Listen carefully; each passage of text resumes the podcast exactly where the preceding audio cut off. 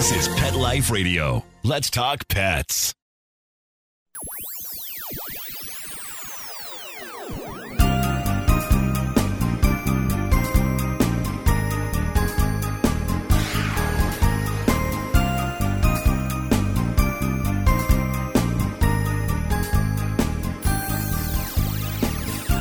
Hello and welcome to Paranormal Pets. I'm your host, Brandy Stark, and we are continuing with Werewolves of Winter. We're going to take a look at some of these ancient mythological ideologies that are proposed by the book Werewolves, a field guide to shapeshifters, lycanthropes, and man beasts by Dr. Bob Curran. I'm using this as kind of some inspiration.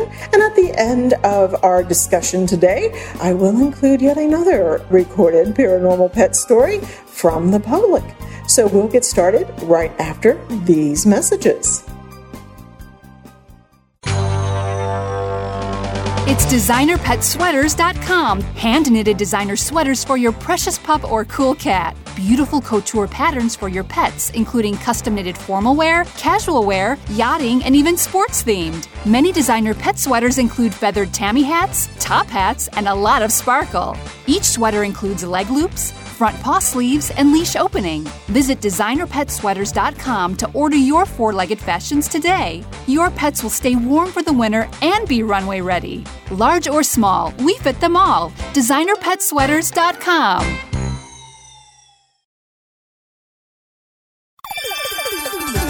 Let's Talk Pets on PetLifeRadio.com.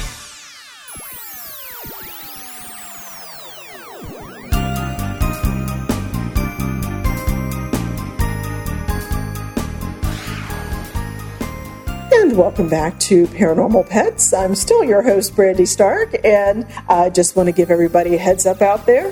The pugs are asleep, but uh, if you hear any noises in the background, it's most likely them. Both my boy Achilles and my adopted pug Belvedere, I adopted him about seven years ago, but uh, both actually had birthdays in November.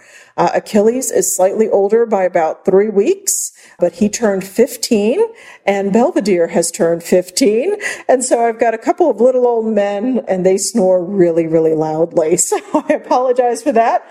Achilles, as you all might remember, is actually a retired paranormal pug. So he is sleeping next to my current paranormal pug, Patroclus. So kind of interesting. But that aside, let us talk a little about ancient cultures and the werewolves.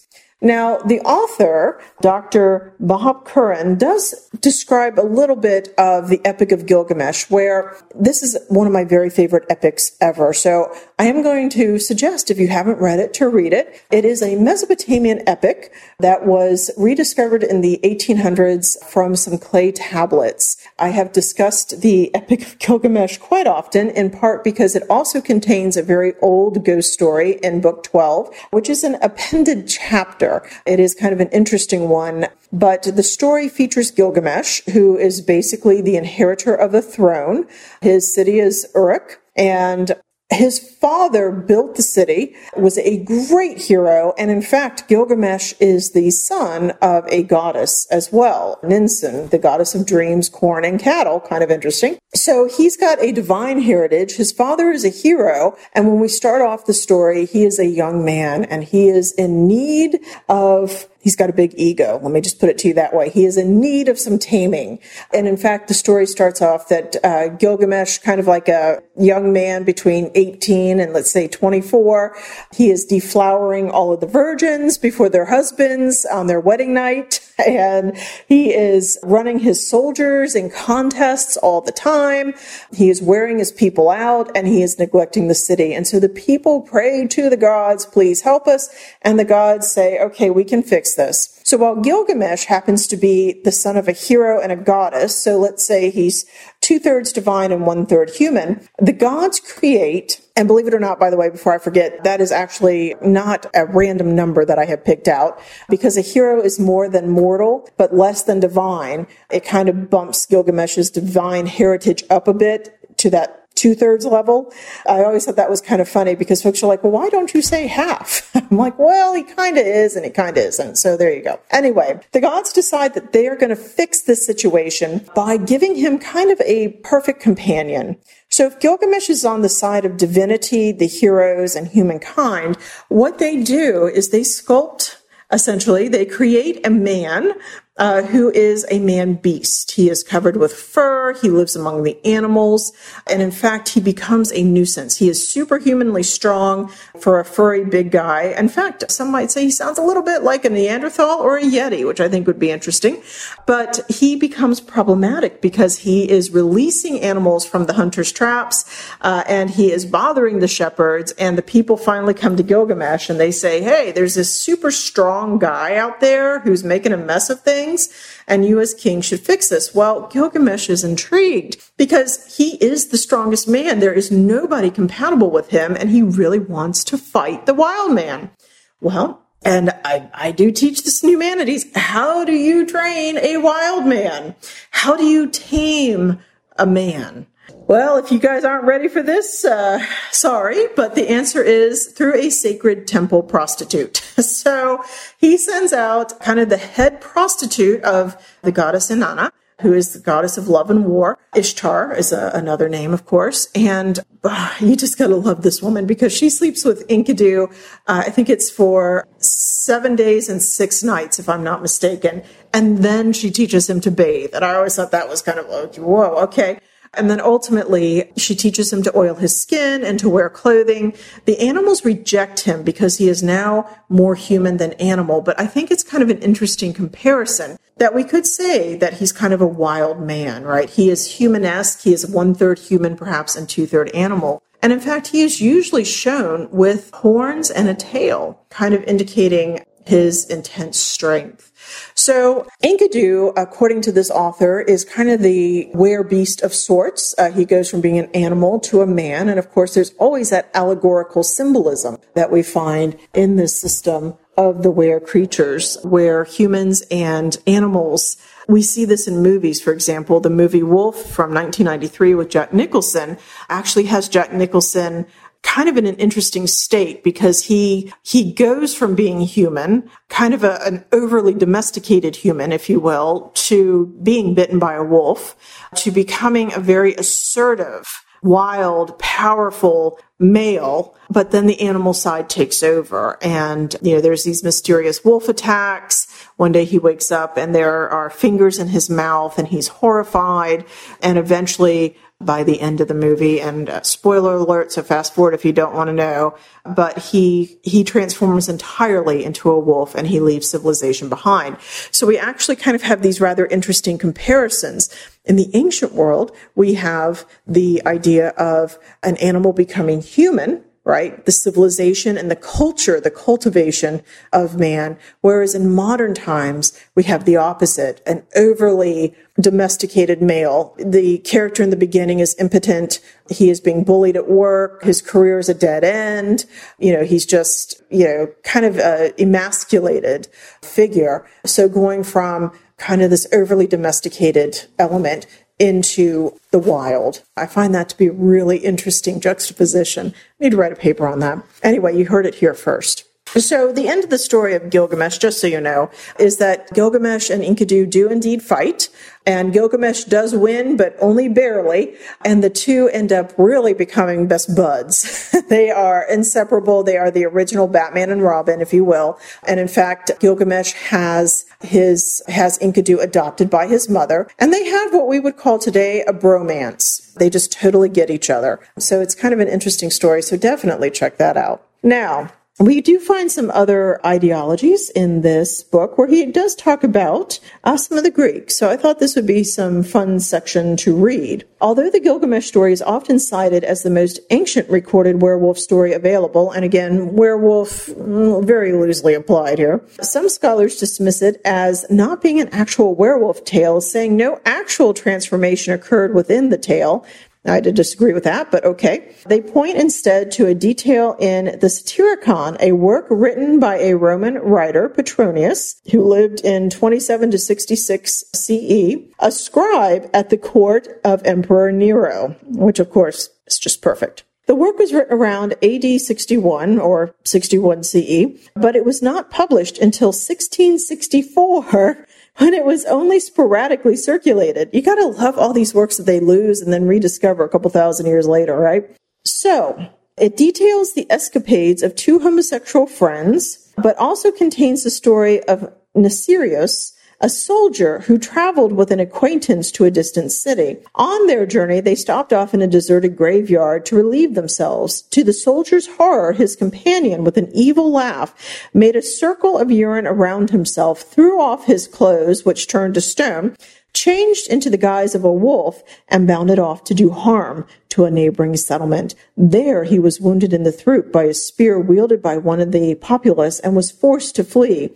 Nasirius was treated for the wound in a nearby house. There are, of course, many subtexts to the tale. To urinate within the precincts of a graveyard was an insult to the dead and would invite some sort of supernatural consequences. Also, the idea that the companion might turn into a ravening wolf shows how much ancient perceptions of the animal persisted even into classical times. Now, it is kind of interesting to have that legend because indeed I've heard about it. I've heard the more PC version, which I do teach as well. And that basic story is that uh, indeed the soldier does transform into a wolf. The companion goes to bed, but when he awakes the next morning, he discovers his friend has a mortal wound to the neck. He's bled out.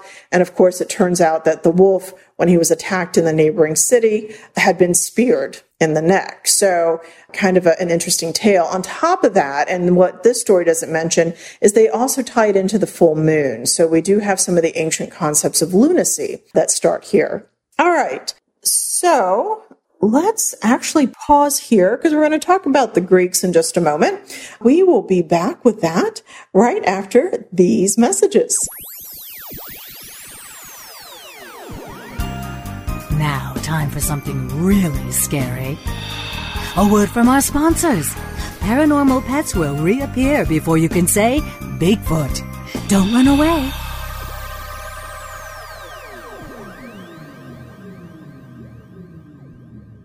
Take a bite out of your competition. Advertise your business with an ad in Pet Life Radio podcasts and radio shows. There's no other pet related media that is as large and reaches more pet parents and pet lovers than Pet Life Radio. With over 7 million monthly listeners, Pet Life Radio podcasts are available on all major podcast platforms. And our live radio stream goes out to over 250 million subscribers on iHeartRadio, radio.com, TuneIn, Stitcher, and other streaming apps. For more information on how you can advertise on the number one pet podcast and radio network, visit PetLifeRadio.com slash advertise today. Let's talk pets Let's talk pets on Pet Life Radio. Pet Life Radio. PetLifeRadio.com.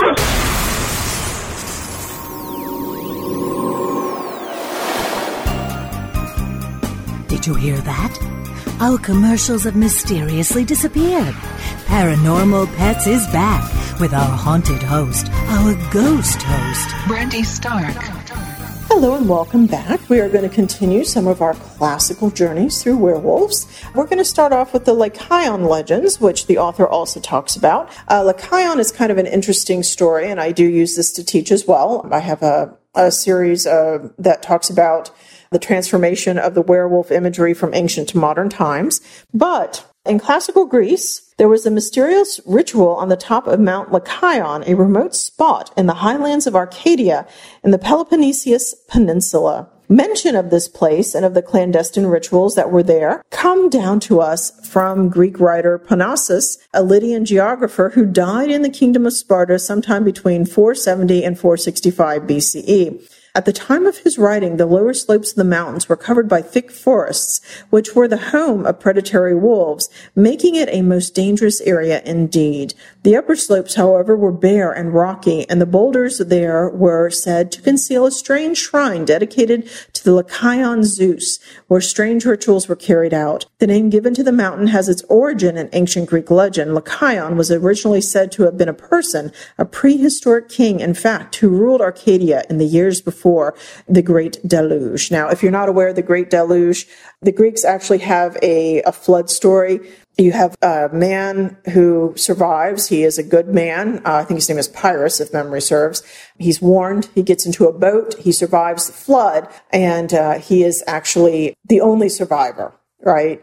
And ultimately, what happens is he needs a female companion because if he's the only survivor, you got some problems there. And the gods tell him, actually, I take that back. I believe he was survived with his wife. I apologize. Good Lord, I need to look at my mythology.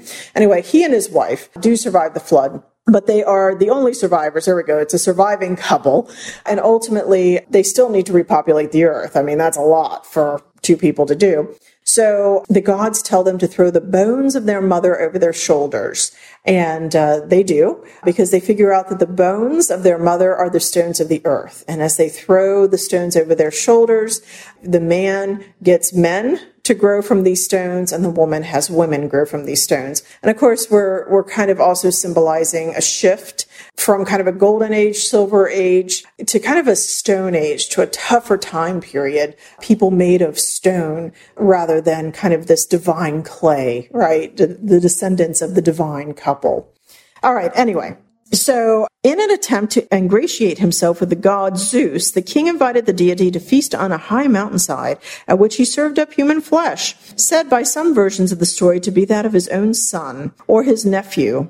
When Zeus found out that he'd been eating human flesh, he was outraged and in a fit of anger turned Lycaon into a wolf. The transformation would last nine years, after which Lycaon would turn back into a man, provided he had not tasted human flesh while in the wolf guise. If he had eaten human flesh, he would remain a wolf forever. The ritual at which Parnassians hinted, Parnassius hinted, possibly involved the worship of Zeus in the guise of a wolf. This has led some writers to assume that it may have involved human sacrifice and cannibalism. However, Greek culture writer Walter Burkert basing his theory on the writings of Pliny, suggests that the ritual may have been a kind of rite of passage practiced by young males in certain Arcadian communities or families. Pliny suggests that a young man was chosen from among the family and taken to a remote spot where he hung his clothes on an oak tree, swam across a lake, and went into the wild to live like a wolf for nine years, whereupon he swam back, dressed himself, and resumed his human life as a full grown man. In these nine years,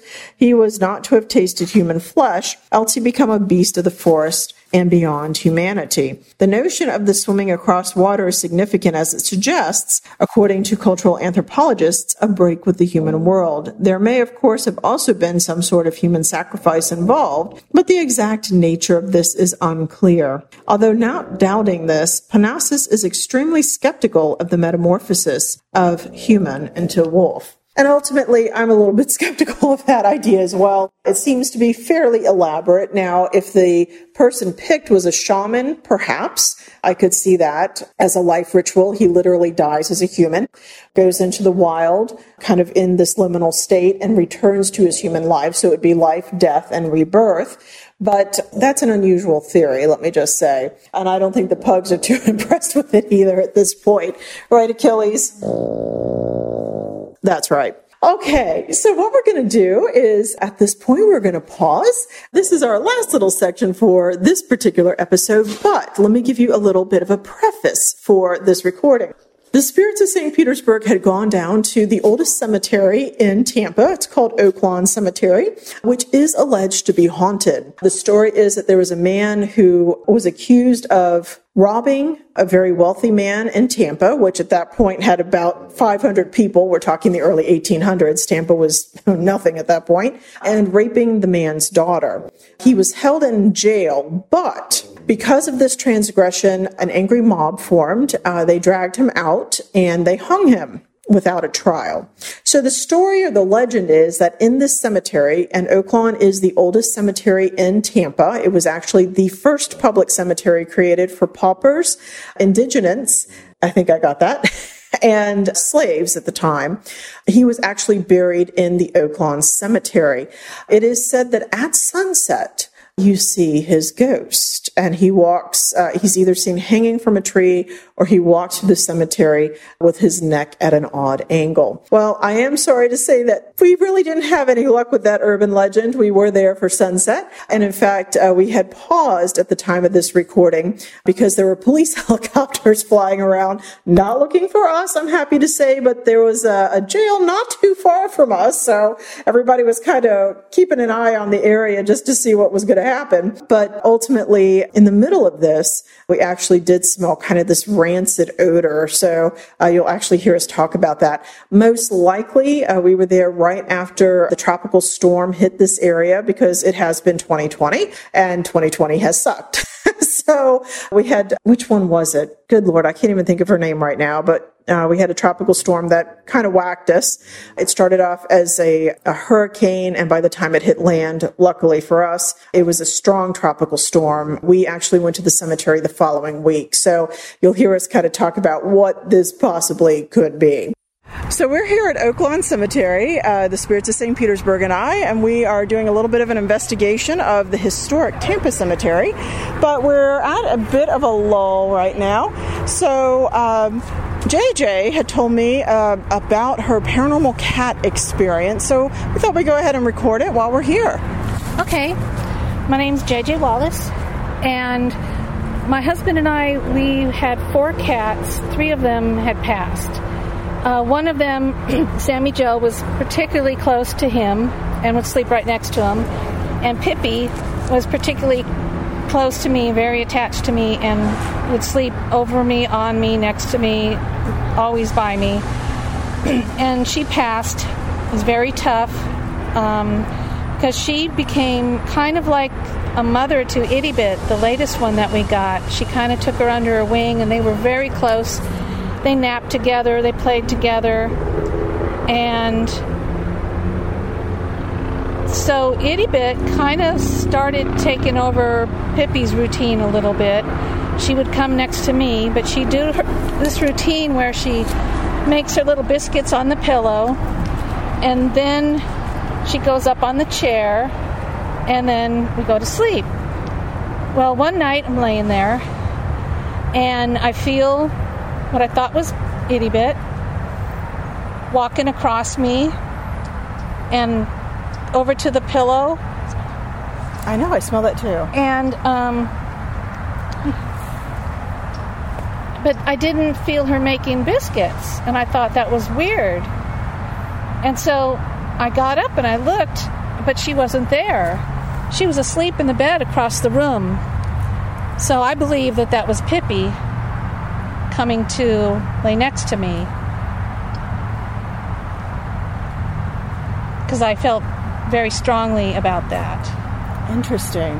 And I believe that our pets are still with us even after they go because we had such a connection. And actually, while you were telling that story, we might as well just tell folks. I don't know, did you get that aroma?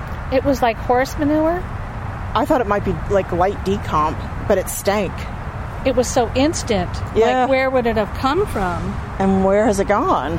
I still smell it a little. You guys are standing on top of the sergeant not on top of the sergeant, but next to one. Turn around. Sergeant. Every time I see sergeant, most, I always think horses. I don't know why. Oh, because of the cavalry? Oh, that's interesting. Well, oh, and he was in the Indian War, the Seminole Indian War. Well, that was interesting, but uh, we'll have to listen to this now to see if we got anything. All right. Thank you for telling us your story. You're welcome. Well, I hope that you enjoyed that. And I want to thank you all for listening to another episode of Paranormal Pets. Just a reminder please adopt. We've got lots of needy animals still in need of homes. If you do not adopt, please consider donating to a local animal shelter because they're always in need of supplies. And on top of that, if you want to know more about the Spirits of St. Petersburg, please feel free to Google us at www.spiritsofstpete.com. We're trendy now. Everybody out there, please stay safe, take care, and I will catch you on the next episode.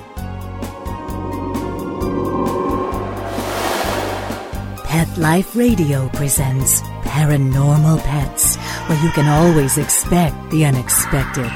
Each week we'll discuss all aspects of weird or spiritual animal encounters ghosts, totems, psychic animals, animal souls, animal angels, and animals in religion, with a little cryptozoology thrown in. Step into the supernatural world of pets every week on demand, only on PetLifeRadio.com.